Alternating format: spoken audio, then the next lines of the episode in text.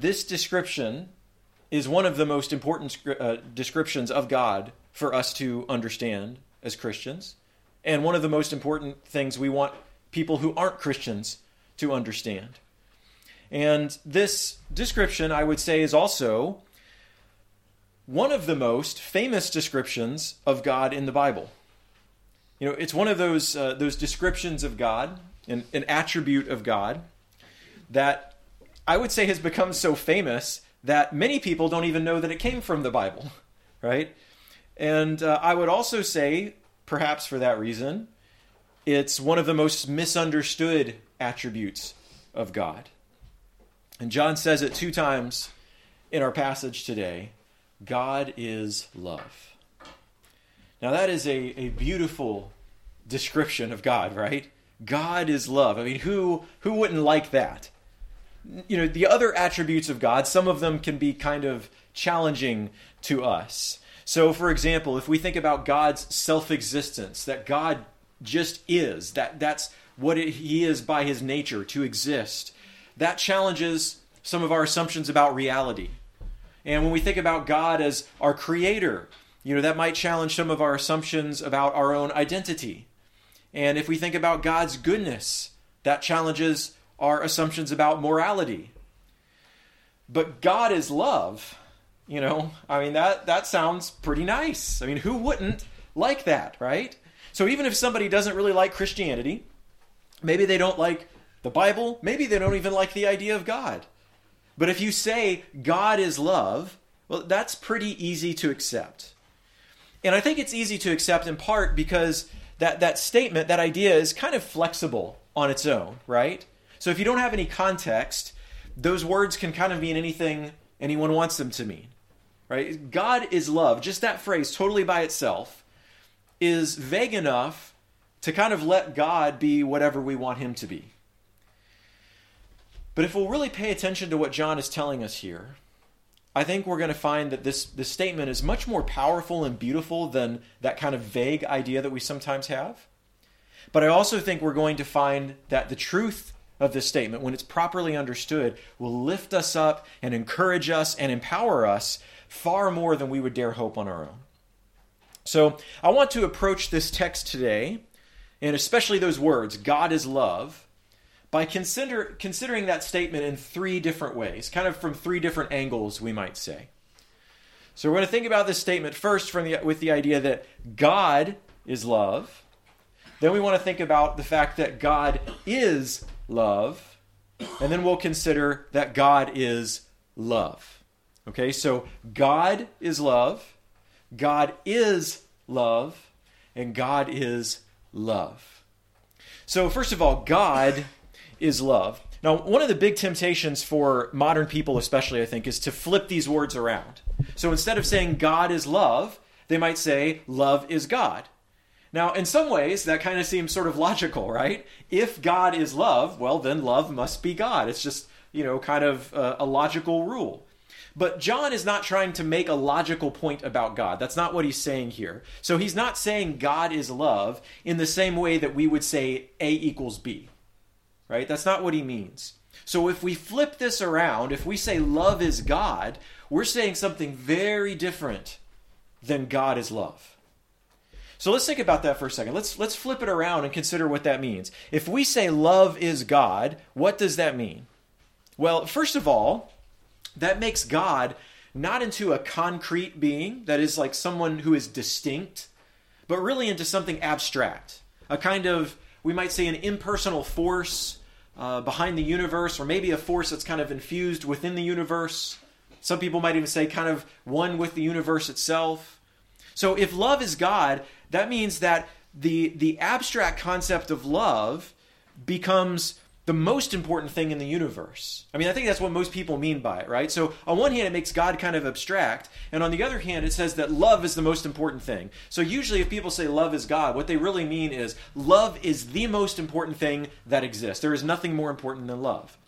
But see, if we say that, then the question is well, what is love? What, what do we mean by love? If love is the most important thing in the universe, we would probably want to know what it is, right? But on this understanding, I mean, love can become almost anything.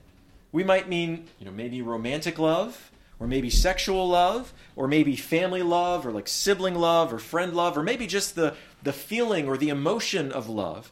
So it's not really clear what we're talking about. If I say love is God, there's a lot of questions that come up, right? And so we may feel like we're saying something really profound when we say love is God, but we're actually making, I think, both the concept of love and the concept of God less clear. Both of them become less clear. But if we say God is love, that actually reveals a lot about God and a lot about love. So let's think about that. If we say love is God, that puts the idea of love at the center, and then we work our way out, right? And that's why things become unclear, because we're trying to work from something abstract, something not clear, to something that is more concrete. But if we say God is love, as John does, then God becomes the center of love. God Himself becomes the foundation of love, which makes things clear, because we're able to move from something that is concrete, which helps us better understand something that is abstract. So the biblical statement we, that, that God is love, we might say is kind of a, a theological telescope, right? Now, I mean, most of us may not do this now. Maybe you haven't really played with a telescope, but maybe when you were a kid. I mean, what's one of the first things you do? You take the telescope and you turn it the opposite direction, right? You want to see what happens when you look through the other end.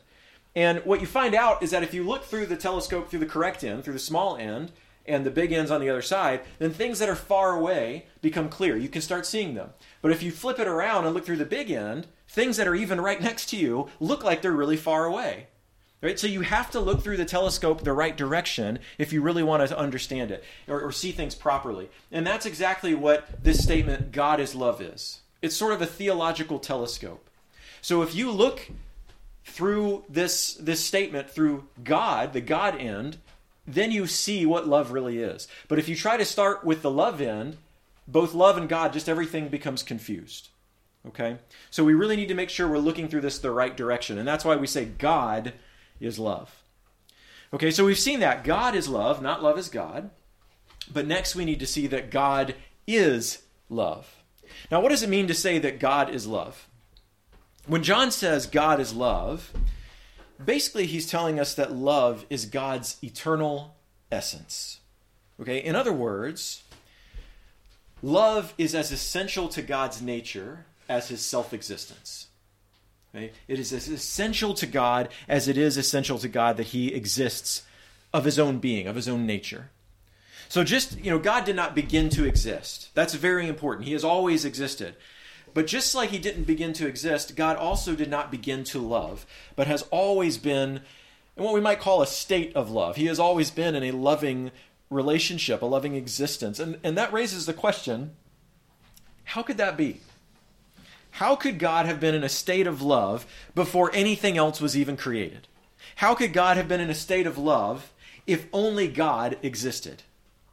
Now, sometimes I've heard it said that God created the universe because he was lonely. I don't know, maybe you've seen this somewhere. I've seen it probably like on Facebook. Uh, you see a lot, see a lot of bad theological statements on Facebook, to be totally honest about it. Um, but in any event, um, sometimes people will say that God created the universe because he was lonely, but that is not a biblical description of God at all. The Bible in nowhere gives the idea that God was lonely without man. God did not need man or anything else biblically speaking, God was completely fulfilled and happy prior to the universe or humanity existing. And even if we had never existed, that would have still been true. Had no other thing ever been created, had God Himself been the only thing that existed, okay?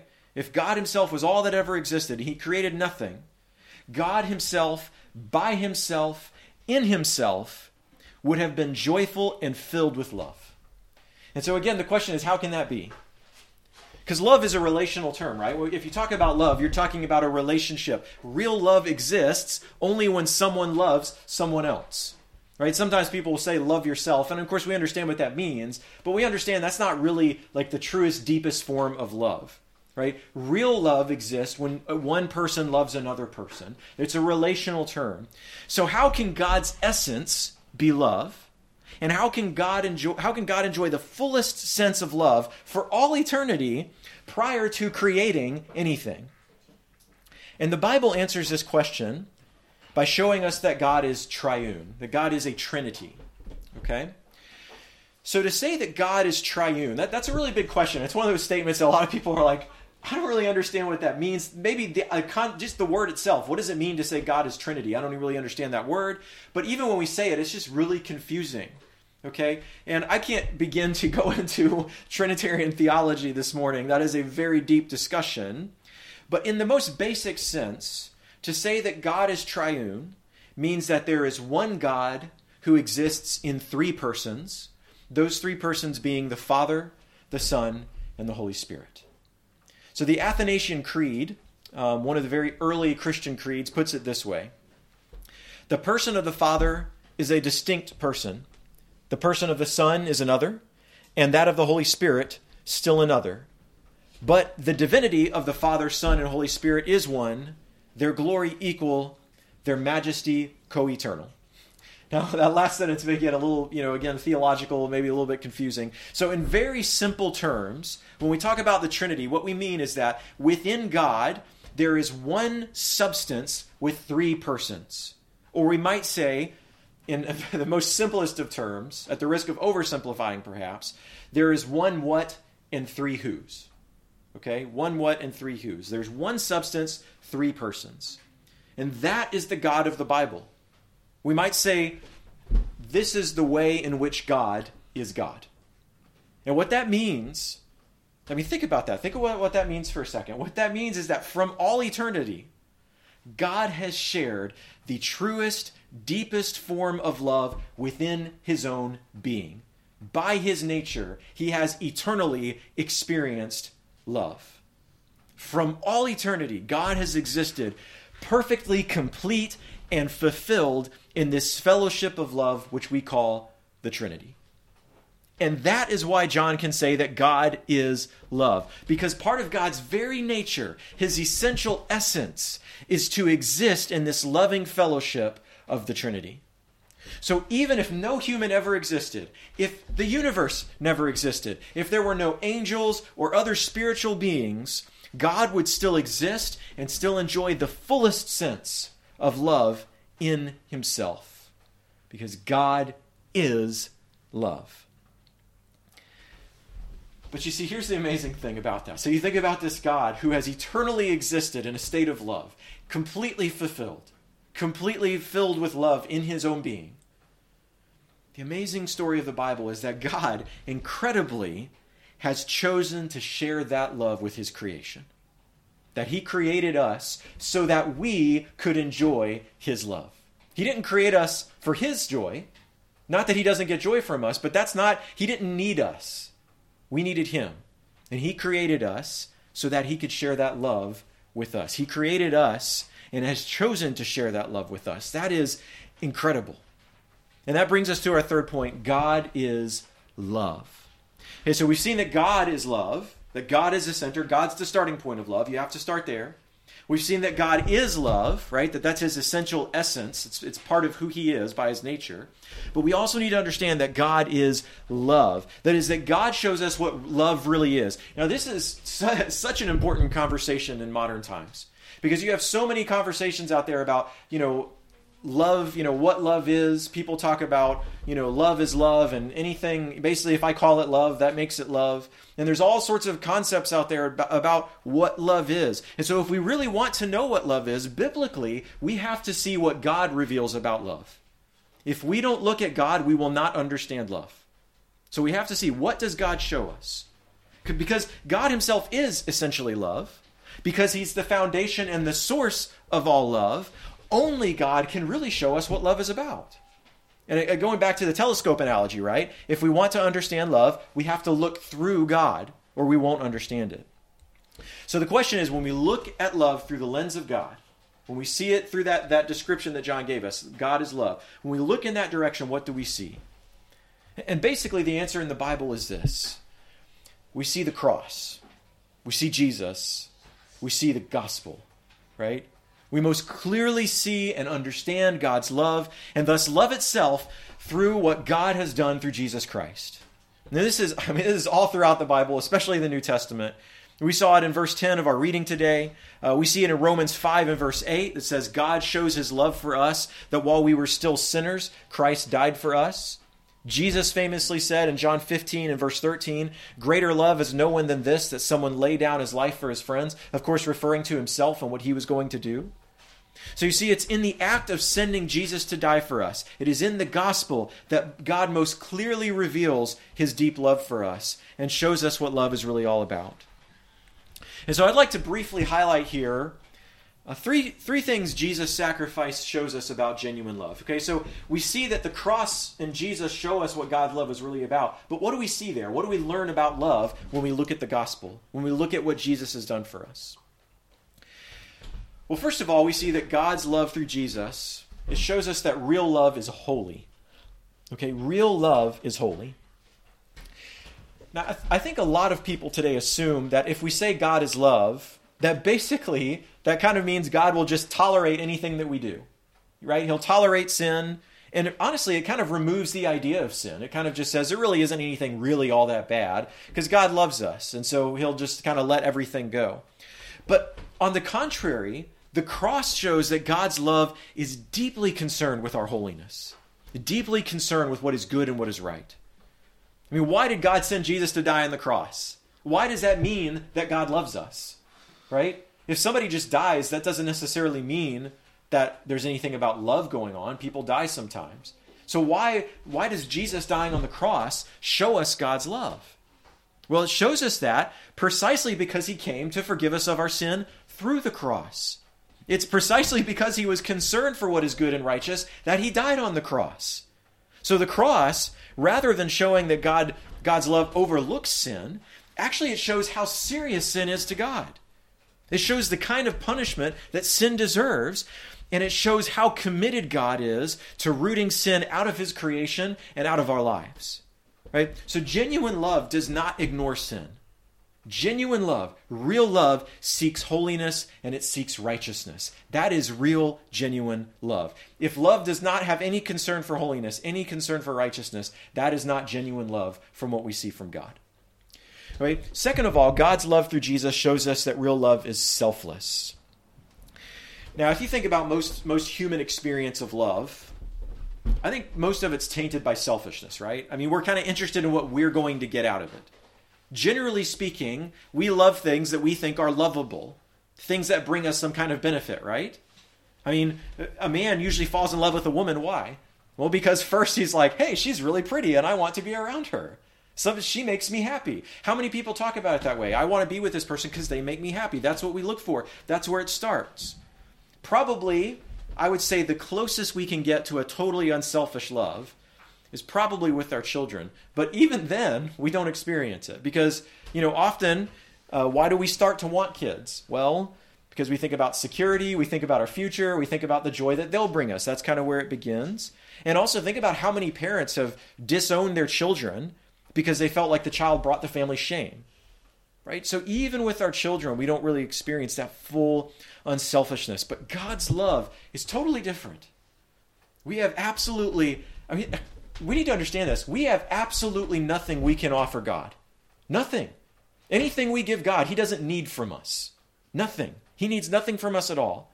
And then on top of that, so much of our lives are filled with sin, with shame, with evil. And yet, God has chosen to love us so deeply that He was willing to give His only Son so our sin could be removed and we could have a relationship with Him. In other words, God has genuinely loved the unlovely without any concern for what He can get out of it. That is God's love that we see through the cross. That is perfect love. It is love that is selfless. But on the flip side of that, God's love through Jesus shows us that real love seeks the well being or the welfare of the one being loved. That is to say, real love is not only not focused on self, but is actively focused on the other person and their well being. So, uh, J.I. Packer, he put it this way Those who truly love are only happy when those whom they love are truly happy also. Think, think about that again. Those who truly love are only happy when those whom they love are truly happy also. You know, I, I can think about with Sarah. If Sarah is going through some serious hardship, something really, really bad that's causing her a lot of suffering, can I be happy at that same time? Can I look at Sarah and just be like, hey, I'm having a great day. It's a wonderful day. While Sarah's over here suffering and crying and, and going through some sort of serious trouble? Of course not. And why? Because I love her. That's why. And that's what we see in God's love as well, right? And that's actually what we see in the best marriages. I mean, if you think about the best marriage, the best marriage is going to be the one where both parties delight in each other and actually are seeking the benefit and the welfare of the other person. Because if you're, if both people in the marriage find joy in making their spouse joyful, we're going to have a marriage filled with joy. But if you're only looking out for me, you're going to have a marriage filled with selfishness. And see, that's what we see in God's love through Jesus, that this perfect love only it perfectly seeks our well-being. Even though we have absolutely nothing to offer God, he needs nothing from us. Nevertheless, he loves us and actually finds real joy in blessing us. He finds us to be so important, so valuable. He so desires our welfare that he is willing to send Jesus to die for us so that we can enjoy him. That is what genuine love looks like. It looks like selflessly giving ourselves to another and seeking their welfare above our own to the point that we are willing to sacrifice and even suffer for their benefit. And the amazing message of the gospel is that God has shown this love to us. I mean, that famous passage, John 3:16, for God so loved the world that he gave his only son that whoever believes in him should not perish but have eternal life. That love that has been shared between Father, Son, and Spirit throughout eternity has always been this perfect love of mutual self giving, mutual blessing, mutual joy. And amazingly, almost unbelievably, God decided out of his love to share that love with us. This love that God has enjoyed in himself for all eternity, he now invites us to enter into and to enjoy for eternity through Jesus Christ. And perhaps even more amazingly than that, even more unbelievably, God not only wants to share that with us, but God has voluntarily connected his ultimate happiness with our own. God is so concerned for our welfare that he is willing to pay the ultimate sacrifice to make it possible for us. Now, before we close, I want to think a bit about what that means for us, okay? Because God's love, sometimes we say, well, God is love, and it kind of makes us feel sort of happy, but it's sort of just like this platitude, and it gives us warm, warm fuzzies on Sundays, but then, you know, it doesn't really do anything. And so it, it needs to actually mean something for us. So the question is, what does it mean? I mean, the truth of God's love for us, it's powerful, and it can have a powerful impact on our daily lives. So let's think just uh, quickly about two things that it can mean for our daily lives. First of all, God's love means that you are deeply loved by the Creator in the universe. The God who made everything, the God who is the foundation of reality itself, personally loves you. If you don't believe me, listen to how Paul says it in Galatians 2 and verse 20. He says, Jesus loved me and gave himself for me. He doesn't say for just for us, but for me. Now, of course, it's true that God loves humans generally. But God's love is not only for humans generally, but for individual people. God personally loves you and wants you to enjoy fellowship with him, and he has made this possible through Jesus. You know, in this world, you know, our society, maybe your coworkers, sometimes your own family may look at you and say, in some form or fashion, you are nothing, right? You're worthless. And, and uh, like I said, sometimes it's direct. Sometimes they'll just say that straight out.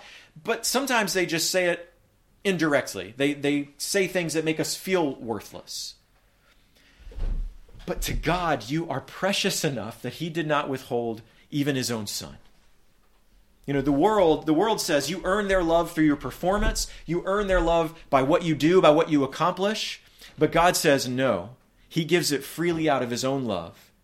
You don't earn it. He gives it freely, and we accept it through faith. Okay, so that's the first thing it means for us. The second thing, though, it means is that especially for the Christian, every single thing that happens to us, I want you to hear this and listen to this well, okay? Every single thing that happens to us is an expression of God's love for us. if it is true that God loves us deeply, and if it is true that He is seeking our welfare and our joy because His own joy is tied with ours, then that means that He only allows things to happen to us that He knows are working out for our joy.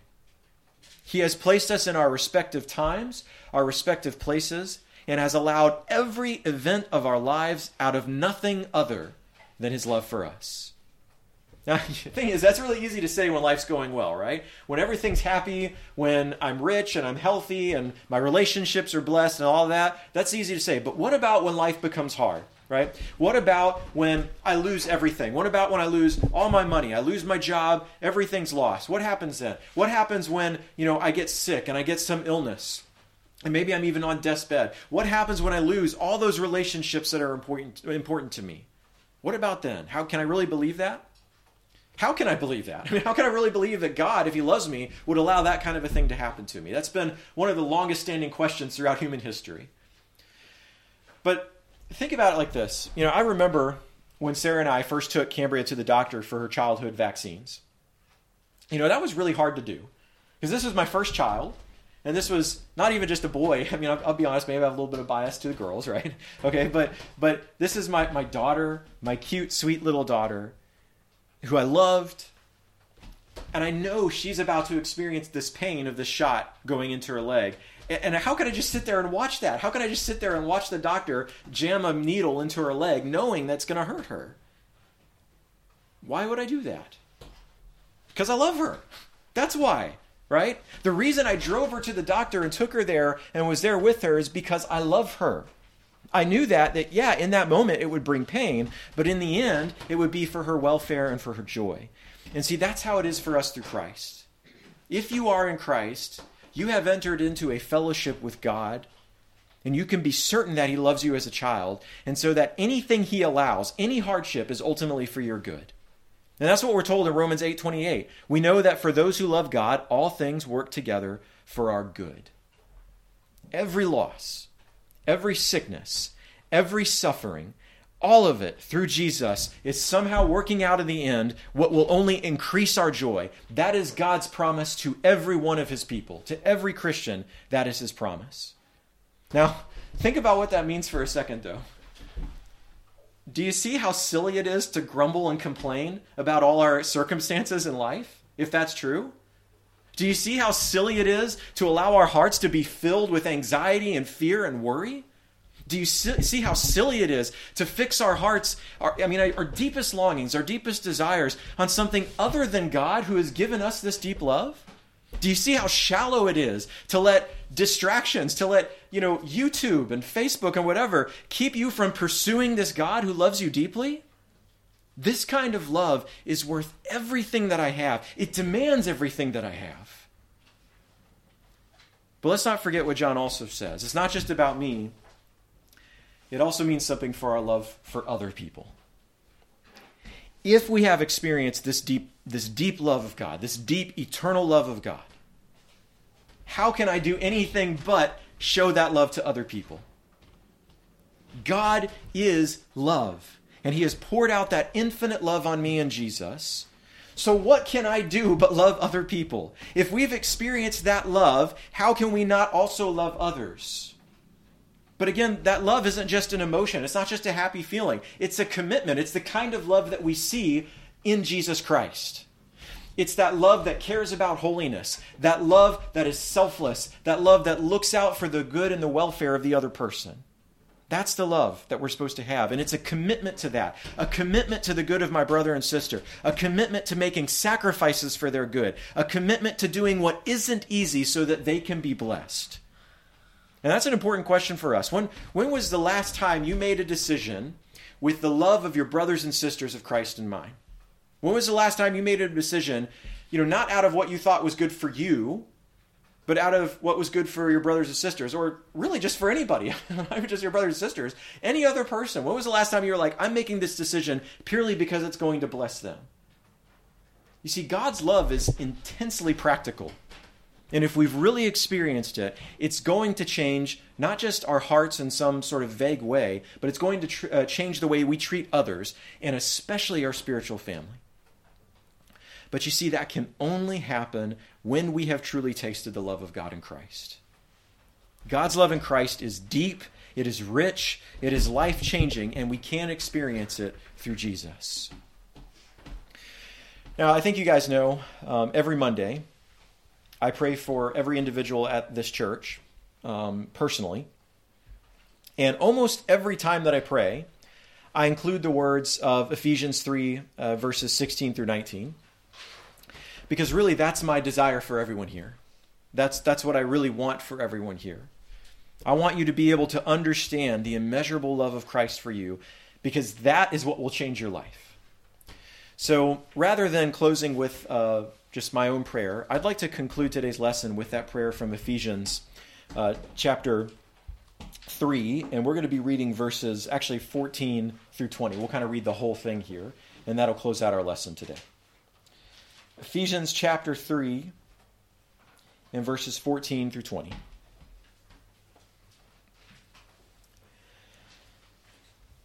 For this reason, I bow my knees before the Father, from whom every family in heaven and on earth is named, that according to the riches of his glory, he may grant you to be strengthened with power through his Spirit in your inner being, so that Christ may dwell in your hearts through faith, that you, being rooted and grounded in love, may have strength to comprehend with all the saints what is the breadth and the length and height and depth, and to know the love of Christ that surpasses knowledge, that you may be filled with all the fullness of God. Now, to him who is able to do far more abundantly than all that we ask or think, according to the power at work within us, to him be glory in the church and in Christ Jesus throughout all generations, forever and ever. Amen.